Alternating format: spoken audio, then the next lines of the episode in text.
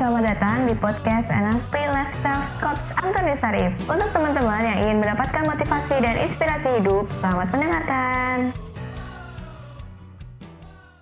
Bagaimana sih kita menilai kekurangan dan kelebihan diri kita sendiri? Kalau misalkan nanti ditanya interview atau nanti ditanya sama mertua, gitu, kelebihan kamu apa? Nah, oke halo coach.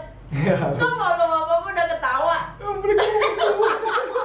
ini pertanyaan yang absurd ya. Oke. Oke coach, Yang kadang ini jangan dipotong, ini jangan dipotong. ini kan kadang gitu coach.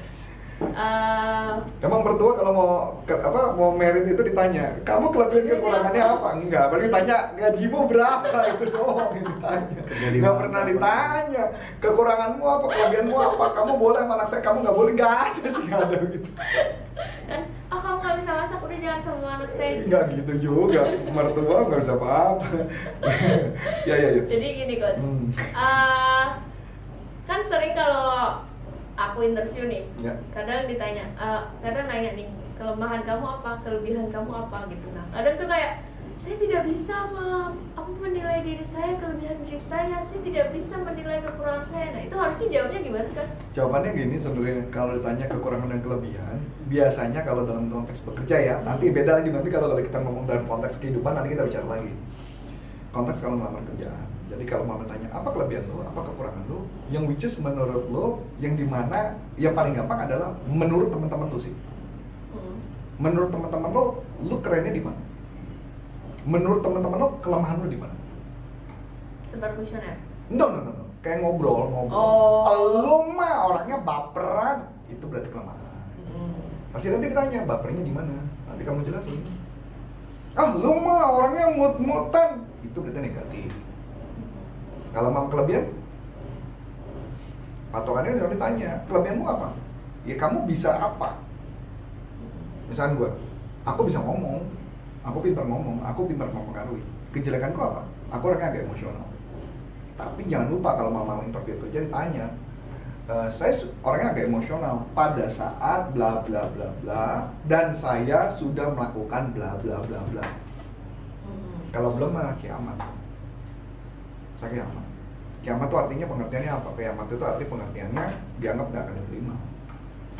Nah kalau saya bilang, "Hmm, kelemahanmu apa? Emosional.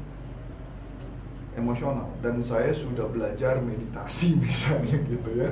Saya sudah mengontrol diri saya. Itu tuh saya ngomong. Tapi lucunya kalau sales dicari orang yang emosional sih. Yang emosional dan dia akan tanya emosional separah apa. Kalau saya dikata-katain orang, oh dikata-katain, oh ya berarti kan clear dong dikata-katain. Emosional karena apa? Ada orang yang nggak setuju pendapat saya, maka saya ngotot akan tanya tuh. Yang nggak setuju tuh maksudnya seperti apa? Yang gini-gini, oh ini bahaya nih kalau kerja di tempat gua, gua berdebat bisa berantem. Nah itu itu juga pengaruh makanya, which is uh, positif negatif itu perlu. Nah tapi kalau dalam konteks kehidupan, ada yang menarik sih kali ini. Kalau kita bicara konteks kehidupan ya. Nah sekarang konteks kehidupan boleh. Ya. Eh, buat saya kalau ditanya apa sih kelebihan kita, apa kekurangan kita, balik lagi gini sih kali. Eh, impian lo apa itu dulu sih? Impian lo apa? Nah dari impian tersebut, coba dicek apa kelebihan yang lo bisa lakukan dan apa kekurangan lo berkaitan dengan impian Hmm. itu yang paling sederhana. Mau cari yang agak lebih ribet, ada yang namanya wheel of life. Wheel of life adalah lingkaran lingkaran kehidupan, wheel of life. Jadi roda kehidupan. Itu nanti ada gambarnya di sini ya, wheel of life. Di wheel of life itu membicarakan yang satu pertama ada tentang goal impian pribadi. Kedua adalah keuangan. Yang ketiga adalah spiritual. Yang keempat bisa berkaitan dengan hobi. Yang kelima bisa berkaitan dengan keluarga dan sebagainya. Karir dan sebagainya. Nah dari situ Karin menilai diri Karin sendiri. Misal contoh, Pak, gua pengen eh, karir gua naik. Nah Karin pertanyaannya adalah Karin menilai diri Karin di angka berapa untuk karir naik? Syarat-syarat apa saja yang dibutuhkan untuk karir naik? Nah, karir tersebut Karin menilai biasanya skalanya sampai 10 Karin. Hmm. Dan di angka 10 tersebut Karin di angka berapa? Tiga. Kemudian eh, Karin mau naikin naikin dong improve dong. Hmm. Kira-kira apa saja yang kurang mesti diperbaiki supaya Karin naik? Aku nggak tahu pak. Ya tanya sama bosmu.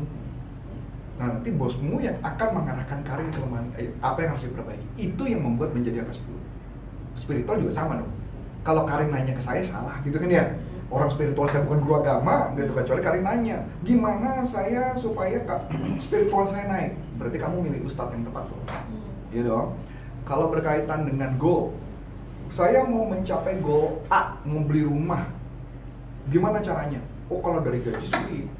Berarti apa? Oh, berarti kalau gaji sulit, berarti saya harus naik naik gaji dong.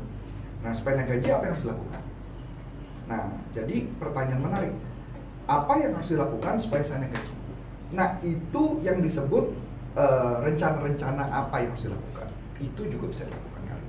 Jadi tergantung nih kita kelemahannya di mana. Kalau contoh nih aku, saya dulu hubungan saya dengan pasangan jelek, jelek. Saya pasangan dengan pasangan jelek, jelek banget.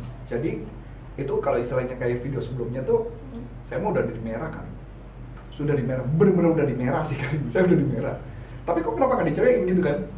Jawabannya adalah saya berusaha untuk memperbaiki. Saya berusaha untuk tidak mengulangi. Walaupun kejadian problem utamanya sih dia saya lakukan, tapi marahnya saya masih dan saya ubah, saya ubah benar-benar saya ubah semua. Saya cari tahu. Pertanyaan kan adalah tahunya dari mana pak? Kan gitu loh. Saya jawab, tahunya dari mana adalah apalagi kalau berhadapan dengan wanita. Wanita itu kan misteri ya. Bahkan mungkin Karin aja pun nggak tahu apa yang maunya Karin kan kadang-kadang ya. Jadi kalau udah ngambek ngambek, pokoknya gue tahu ini salah, tapi gue juga tahu sih gue ngambek aja gitu, bener nggak? Nah kayak gitu. Jadi kalau saya kayak gitu, jadi saya lihat e, ternyata saya cari tahu, misalkan contoh, kayak ambil contoh. Karena istri saya juga sama, dia nggak akan ngomong bahwa lu salah nggak, dia akan ngomong nggak, pokoknya lu masih sama. Saya tuh berusaha nebak-nebak tuh kalian tuh cari tahu apa yang gimana salah. Misalnya contoh, kamu bener kan ngomong ini kan? Enggak, bukan itu maksud saya. Nah, dari situ aja saya dulu nggak tahu tuh maksudnya gimana. Ternyata wanita cuma sederhana. Kalau dia pria pernah ngomong itu, pria cukup mengakui aja Hmm. pernah ngomong itu. Tapi bukan berarti kalau setelah udah mengakui, apakah akan dia bebas? Tidak juga. Abis itu kan, tuh kan mengakui. gitu. Jadi memang kondisi serba salah. Ya kalau kayak gitu berarti kita harus mundur ke belakang sih. Udah nggak bisa ngomong apa-apa. Nah, kayak gitu. Jadi Karin, jadi buat kita, buat saya pribadi adalah selalu mencari tahu apa yang salah, apa yang harus diperbaiki. Salah satunya adalah nonton YouTube ini, gitu loh Karin. Jadi kalau kalau kita tanya apa kekurangan kita, kita bisa lihat dari Wheel of Life tadi. Wheel of Life apa kekurangannya, apa yang harus diperbaiki. Contoh-contoh. Anthony Sarif dulu kan sales ya. Hmm. Eh, saya coba mencari tahu gitu gimana caranya penjualan bisa terjadi. Saya kurangnya di mana? Jadi ternyata saya nemukan, oh kekurangan saya telepon. Oh berarti saya harus perbaiki cara telepon. Saya ah, ada rupanya namanya funneling gitu loh. Funneling itu berarti dapetin database dulu supaya kemudian telepon. Nah, kemudian saya coba telepon tuh, saya baca dulu buku ingat buku Six Siglar saya baca tuh. Ingat banget. Jadi telepon sebanyak banyak, saya telepon sebanyak banyak. Ternyata bener closing kali ini tanpa perbaiki sk- strategi skillnya enggak ya saya nggak perbaiki jadi benar-benar kuantitinya sebanyaknya saya telepon dan sebagainya kemudian ternyata tingkat penolakan saya sangat tinggi ditolaknya saya sangat tinggi. Hmm. saya cari tahu lagi kali dengerin radio. Saya dengerin radio salah satunya radio waktu itu masih ingat radio Smart FM jadi semua pembicara setiap nanti saya dengerin kali. Saya dengerin 40 50 50 menit saya catat semua apa apa saja saya catat semua. Dapat kali. Begitu saya dapat saya coba ngelakuin. Ternyata berhasil. Oh ini tuh caranya supaya berhasil. Pelan pelan pelan pelan pelan pelan ada saya bisa berhasil seperti sekarang jadi proses itu yang dilakukan Nah enaknya kalau sekarang kan kalau ada sales problem apa yang harus dilakukan? Gampang datang aja ke Coach Arif dengan ada kuesioner, gue kasih tahu nih problem lo apa, habis itu jawab jawabannya, habis itu naikin penjualan gitu nggak? Iya betul. Ya kalau dulu sih kita, yang itu yang menjadi isunya Karin kan, kalau nggak ada orang siapa? Siapa yang bisa tahu? Nggak ada Karin. Hmm. Nah, jadi kalau misalnya contoh, gimana kita tahu bahwa saya adalah ibu yang baik? Sama juga Karin. Gimana lo tahu? Kacamata ibu baik itu seperti apa? Nah, apa yang harus dilakukan? Me- mengiyakan anak juga bukan berarti jadi ibu yang baik kan? Nah, itu juga dalam konteks itu. Jadi kekelemahan kita apa, kekurangan apa kita perbaiki di situ. Jadi cari tahu setiap goal yang mau dicapai, setiap tindakan yang kita mau capai. Yang paling cepat adalah memang eh, cari coach yang akan mendampingi Anda. Anda mau memperbaiki wheel of life tadi, gitu kan? Oke coach. Kalau kemarin sih pas masih fresh graduate kok ya. Hmm. Nah itu kalau misalkan pas kerja nih, ca- eh, apa sih kelemahan kamu? Cari yang nggak berpengaruh sama pekerjaan kamu. Itu ajaran itu pasti. Itu ajarannya si orang interview. Oh iya. Iya, itu ajaran teknik interview tuh.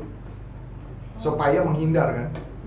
Saya Saya, enggak. Ah, ah. ya sebenarnya itu dibilang salah sih enggak juga ya. Cuman kalau saya pribadi sebagai tukang interview, seisi interview tuh kan rasa dibohongin aja gue. Ya karena saya nggak tahu aslinya kayak apa sih nggak tahu kan. Kayak udah ada template-nya gitu. Iya karena kayak dokter kan ingat Karin, kita kan lagi interview banyak orang Hmm. dan jawabannya semua sama mirip-mirip kan. Nah kayaknya oleh sebab itu saya punya pertanyaan jebakan lagi kan supaya saya tahu aslinya seperti apa orangnya. Lah memang benar dia keterima, tapi buat kita sebagai corporate apa nggak bahaya terima orang yang ternyata fake, bener nggak? Hmm. Kayak Karin Rumsan, apa hobi kamu? Oh saya hobinya hitung-hitung, betul nggak? Baca. membaca. Nah kan kita tanya lagi berikutnya kan, apa yang apa buktinya kan? Begitu buktinya nggak ada kan? Iya. Nah itu yang terjadi. So which is itu bagus buat mereka keterima kerja, Hmm. konteksnya ya bagus buat keterima kerja. Tapi buat kita sebagai pem- eh, yang punya perusahaan, enggak. Ini nggak bagus buat kami. Kenapa? Karena kami nggak dapat apa yang kami mau. Yang kami dapat adalah semua dipoles. Tapi untungnya kami tahu apa yang mereka lakukan.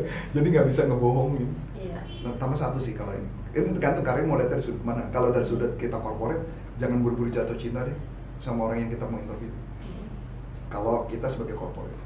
Tapi kalau buat orang yang mau di interview, buatlah dia jatuh cinta sama lu. Udah ada rumus. Oke. Tapi lebih baik kayak eh apa ya?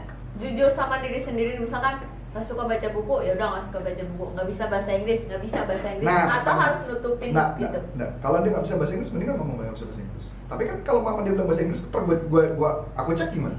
Mm-mm. Kalau teks pakai bahasa Inggris, apakah bunuh diri dia? Mm-mm. Betul nggak? Apalagi yang zaman zaman sekarang ngakunya bisa bahasa Inggris, gua ajak ngomong, sas gitu nggak bisa ngomong kan? CV semua bahasa Inggris Semua bersifat bahasa Inggris. Tapi pertanyaan menarik kan buat gue juga gini loh. Itu satu hal gitu ya. Yang kedua adalah ketika nanti berkomunikasi, cara berbicara, mendingan cari pekerjaan yang sesuai dengan kemampuan kita per hari ini. Kalau kita belum mampu, kita upgrade dulu Karin. Makanya kenapa beberapa kampus itu bisa menyiapkan para mahasiswa untuk persiapan. Dan saya tahu banget ada beberapa kampus yang sengaja mengajarkan public speaking kan kepada lulusannya supaya interview bisa lolos. Coach Udah ya? Iya Udah cukup? cukup sih Oke. aku udah cukup kalau misalkan tadi kan uh, teknik interview kayak gitu kan dibahas di kelasnya coach nih nah caranya buat belajar gimana sih Ah, kalau mama teknik interview, te- interview selling ya, selling. Kita spek- eh, spesifik di selling. Kalau interview secara umum itu ada di materi MOP tentunya. Hmm. Jadi belajar MOP gitu di sana. Tapi kalau untuk spesifik selling itu perlu masuk di salesuniversity.id di sana ada teknik interview. Bagaimana caranya menginterview para sales dan sales mau bohong kayak apa pun kita ketahuan datanya dan itu kelihatan. So itu aja. Iya. So saya Coach Anton Sari dan saya Karin mengucapkan terima kasih sukses buat dan sampai jumpa. Nah, untuk teman-teman yang sudah menerangkan, terima kasih ya dan nantikan podcast selanjutnya.